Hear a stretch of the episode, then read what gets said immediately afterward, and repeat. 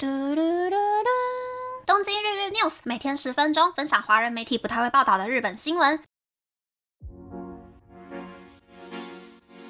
欢迎来到东京日日 News， 我是 Kurumi。昨天日本的新闻都是围绕着台积电的，相信台湾的电视都已经播了很多遍了，所以我也不是很想介绍啦。所以呢，我想要来换一个角度来吐槽 Yahoo Japan 的首页新闻好了。日本的 Yahoo Japan 首页啊，我觉得已经比台湾的首页干净很多了吧，但是还是有几个我很想吐槽的地方，例如像是标题叫做虽然在日本很流行，但巴黎女伶绝对不会做的事情。日文不是写パリの女性，是写パリジェンヌ。内容大概是巴黎的女生不会每一年买开运钱包，穿厚底运动鞋，穿多一块轻飘飘布料的上衣。但是最让我想要吐槽的呢，是这一类巴黎女伶绝对不会巴拉巴拉的标题呢，大概每一个礼拜会出现一次吧。到底日本女生是有多么向往巴黎女生呢？现在难道不是韩流当道，韩流最流行吗？不是应该大家都很迷卢塞拉拼，然后都在 anti-t-t-t 吗？反正我不是很懂就对了。然后还有一系列常常出现我也看得没有很懂的新闻呢，标题大概就是前星巴克店员告诉你只有现在才买得到的饮料。这个标题本身呢，有两个很大的槽点。第一个是只有现在才买得到的饮料，不就是期间限定的饮料吗？第二个是有必要特别请出前星巴克店员来介绍期间限定的饮料吗？甚至哦，他那个新闻的内文里面完全没有提到这位店员的名字，所以这个到底意义何在呢？确定不是业配文吗？虽然我觉得星巴克好像也没有必要特别花钱买业配，但是为了星巴克的新商品特别写一篇报道来介绍，日本的媒体也是挺无聊的。那另一个类似的系列呢，就是大创的这个 3Coins 的那个超方便的新闻。这一类新闻呢，大概是出自于主妇常常看的网络平台，又或者是所谓的整理专家写的专题，会介绍这一类均一价商店卖的新品。那个心情我是可以理解的哦，因为很多人就是想要好康到手博，给很多人推坑使用自己用到好东西的心情嘛。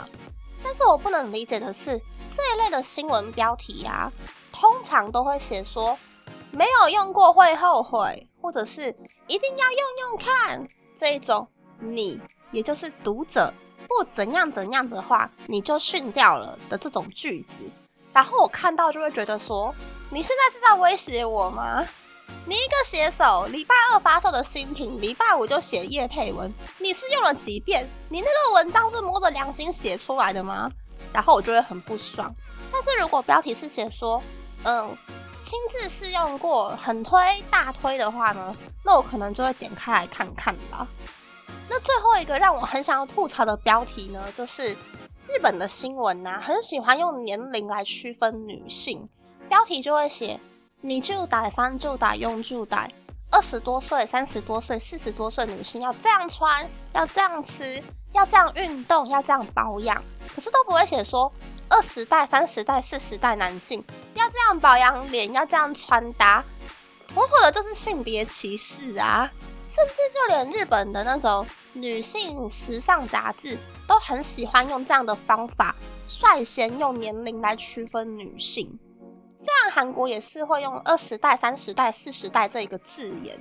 但是他们没有像日本一样，就是只说20代、30代、40代，后面就会接上女性这个主语的程度。总之我很不懂啦。还有很多日本女生啊，在社群网站上面的自我介绍会使用这一类的字眼，或者是会写说什么阿拉莎、阿拉佛，就是 around 30、around 40。大约30岁、大约40岁的字眼来帮自己分类。我是觉得啦，除了肤质啊、身高这种，可以作为参考妆容或是打扮的条件呢，用年龄来介绍自己，就等于是把自己给局限住了的感觉，还蛮没有意义的。但是不得不说呢，Yahoo Japan 的首页还是有很多有意义的新闻啦。最近的话，比较可以看到那个推荐花粉症患者使用的生活用品，又或者是化妆品、保养品。因为很多人花粉症比较严重的话呢，整张脸都会红红的，很难上妆保养。然后也会有很多介绍关于退休金的新闻，介绍说哦，已经55岁了，离退休就剩下5年了，要怎么样才可以存到足够的钱来度过下半辈子？又或者是说会介绍，在黑心企业上班，实领的月薪只有16万，我该怎么办之类的那种关于工作方面的新闻。当然，日本的新闻呢，也是会介绍很多日本国内外的有趣新闻啊。最近比较常看到的是，日本最近通过了一个新的合法减肥药，然后政府就在呼吁医生说，不要给非必要的人使用。因为这个减肥药它是一个处方药物，可以服用的人呢，它的标准还蛮多的，有很多限制，所以最近这个新闻就还蛮常见到的。那当然啦，日本的Yahoo首页呢，也是有很多娱乐新闻，例如像是最近的话，堂本刚不跟公司续约了，但是进击小子不会解散。看到这个新闻之后呢， V6 的三宅健就表示很羡慕，因为 V6 不续约的时候呢， V6 就被解散掉了。只是啦，这种娱乐新闻真真假假，假假真真，是不是真的有说过这句话呢？就是大家都不知道，就看看就好了，不要太相信。好啦，我想吐槽的部分大概就是这样，但是不排除就是可能男性看的 Yahoo Japan 的首页内容可能跟我看到的不太一样，又有更多其他新的槽点出现。台湾或者是其他国家、其他地区的新闻又有哪一些让你觉得很想要吐槽的地方呢？想想我前阵子回台湾的时候啊，刚好初一早上电视机打开来看到有记者在某一个年货大街连线做直播，介绍完年货大街的历史背景之后呢，就突然问旁边的路人阿伯说，大哥你刚刚是这样跟我讲的齁？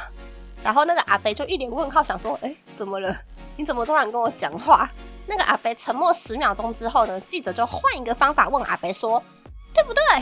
然后那个阿伯就傻傻的点头，之后记者很满意的面对镜头继续讲话了。我是真的很好奇那个路人大哥啊，看到自己上电视的影片之后的真实感想，一切的过程都太荒谬了。那么这次的分享就到这边，不知道大家喜不喜欢这样的节目呢？欢迎大家留言和我分享你的想法，或者是你看过的很荒谬的新闻片段。喜欢这个节目的朋友，可以在 Apple、Spotify、SoundOn、KKBox、First Story、Mixbox 的 Podcast 平台和 YouTube 订阅《东京日日 News》，多多按赞、评分，或是在SoundOn小额赞助这个节目，还可以在 Instagram 追踪《东京日日 News Day Day Tokyo》的账号哦。拜拜。